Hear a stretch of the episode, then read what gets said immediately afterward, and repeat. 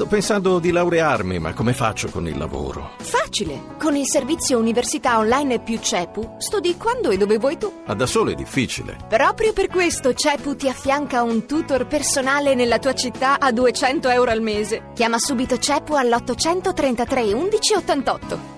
Torniamo a un nuovo ospite, all'altro argomento di chiusura che vi avevo preannunciato in, all'inizio ed è quello che affrontiamo con Leone Grotti, che è un collega del settimanale cattolico Tempi. Leone, buonasera. Buonasera. Di che parliamo con te? Parliamo del ruolo della, dell'Arabia Saudita che sta diventando sempre più importante sullo scacchiere internazionale, nella fattispecie anche all'interno dell'ONU, insomma, uno non, non lo direbbe, non lo penserebbe mai, no? Eh sì, perché l'Arabia Saudita è stata da pochissimo eletta a capo del Consiglio ONU per i diritti umani un ruolo che eh, non è importantissimo diciamo, dal, punto vista del, dal punto di vista delle Nazioni Unite, però è chiaro che è un ruolo di rilievo e soprattutto è un ruolo politico importante.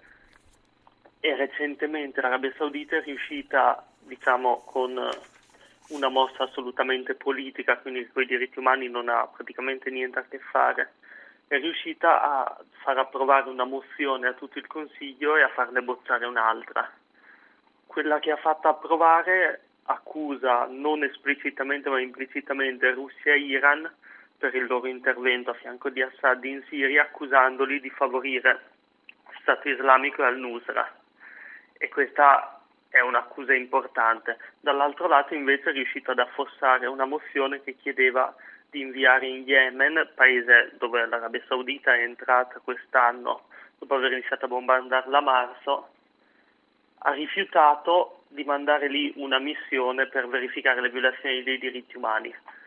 Quindi diciamo inizia a giocare un ruolo importante, ma soprattutto pieno di contraddizioni.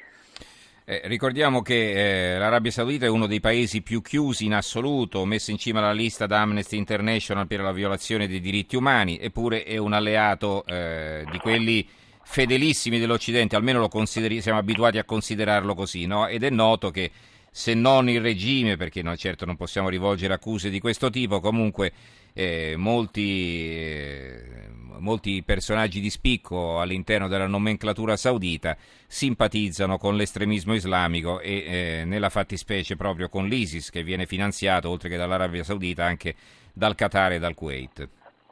Sì, queste sono due contraddizioni eclatanti principalmente il fatto che l'Arabia Saudita possa essere a capo di un Consiglio per i diritti umani è una cosa incredibile visto che nel paese i diritti umani praticamente non esistono.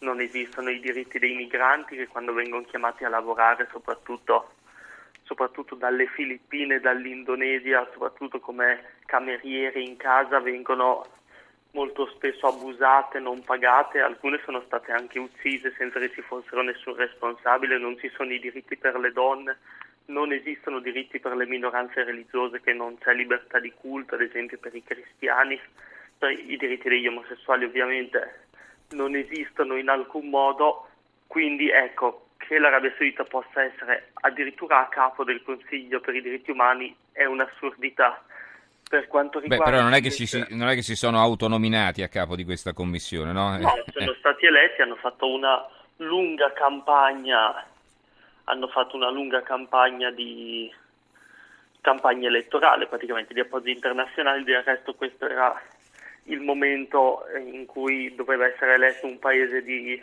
di quell'area e diciamo che anche gli altri candidati non erano dei campioni per i diritti umani. c'era poco da e, scegliere, insomma. Eh. Sì, non c'era molto da scegliere, anzi c'era davvero pochissimo da scegliere. Ad ogni modo, questa scelta è chiaro che l'Arabia Saudita avrà avuto i suoi mezzi per convincere gli altri paesi, ma soprattutto la mozione sulla Siria è importante perché l'Arabia Saudita è riuscita a far passare una mozione che in pratica accusa quelli che sono i suoi avversari sullo scacchiere internazionale. L'Iran sciita, prima di tutto, che è arrivato in appoggio di Assad e insieme alla Russia è riuscita diciamo a perlomeno a rallentarne la caduta. Mm-hmm. Poi comunque la si voglia vedere è un intervento che frena anche le mire dello Stato islamico. dopo si può dire che i russi attaccano più i ribelli appoggiati dagli americani piuttosto che l'ISIS, si può dire tutto quello che vuole, ma di sicuro è un intervento che preserva il governo ed evita una parte del caos. Ma mm-hmm. soprattutto l'accusa contraddittoria è che l'Arabia Saudita la, la, Russia al G20 li ha accusati di finanziare l'ISIS, ma apertamente hanno ammesso comunque di finanziare l'esercito dell'Islam, l'esercito di conquista, insieme a, Turchia e Qatar, che, che diciamo è l'esercito, il gruppo di un insieme di fazioni che combatte nel nord della Siria, ha conquistato la provincia di Idlib e dentro ci sono anche elementi di al-Nusra.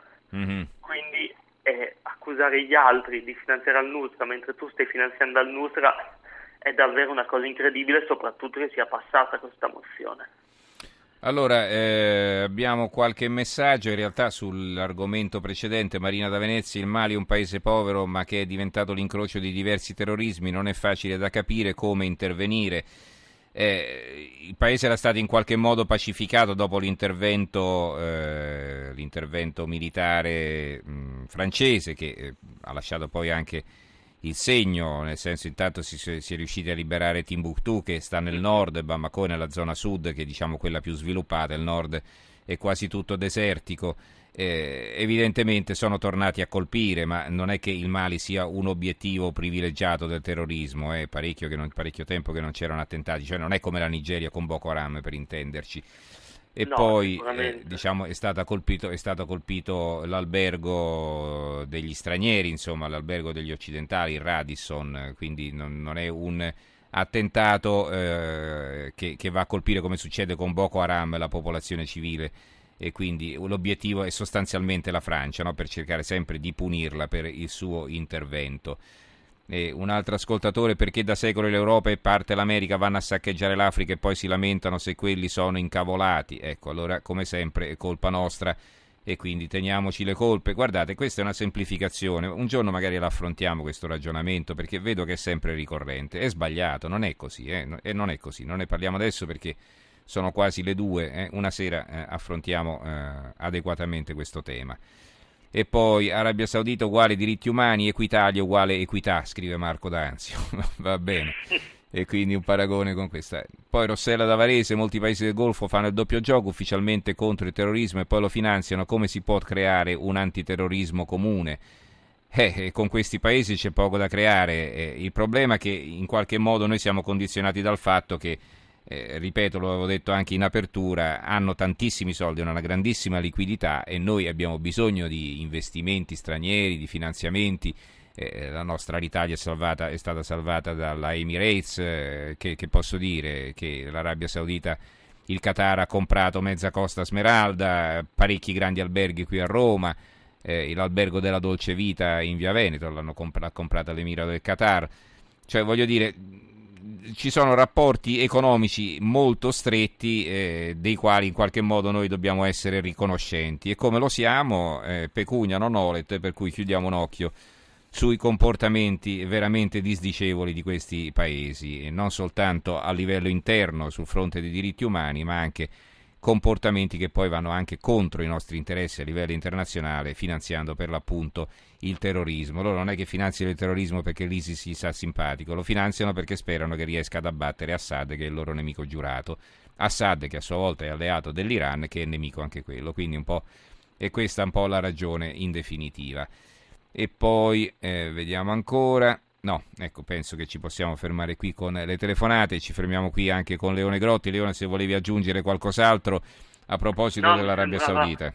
Sì, mi sembrava indicativo anche per eh, gli attentati di Parigi, quello che ha detto pochi giorni fa ministro, un ministro belga che a riguardo del, della, della strage di Parigi che è stata organizzata in Belgio nel quartiere di Molenbeek quello che ha detto il ministro è noi abbiamo sbagliato negli anni 70 a vendere il nostro Islam all'Arabia Saudita in cambio degli approvvigionamenti energetici, perché ha detto adesso ci ritroviamo con un Islam molto estremizzato, molto fondamentalista, di derivazione wahhabita, e dobbiamo trovare il modo di sradicarlo. ma ormai si è radicato, ormai le moschee sono state finanziate aperte, i corsi dell'Islam sono stati gestiti e adesso il problema è infinitamente più difficile e io penso che questo avviso che l'ha dato il ministro belga, quindi non penso possa essere accusato sì, in non è certo un fanatico, razzismo, eh. che forse dovremmo ascoltarlo anche noi adesso che andiamo ad affrontare lo stesso problema, cioè apriamo le moschee, ma chi è che le finanzia? Chi è che le vuole?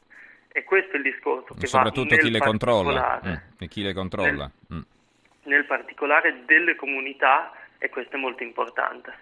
Benissimo, ringraziamo allora Leone Grotti, collega del settimanale Cattolico Grazie Tempi. Grazie Leone, buonanotte. Buonanotte.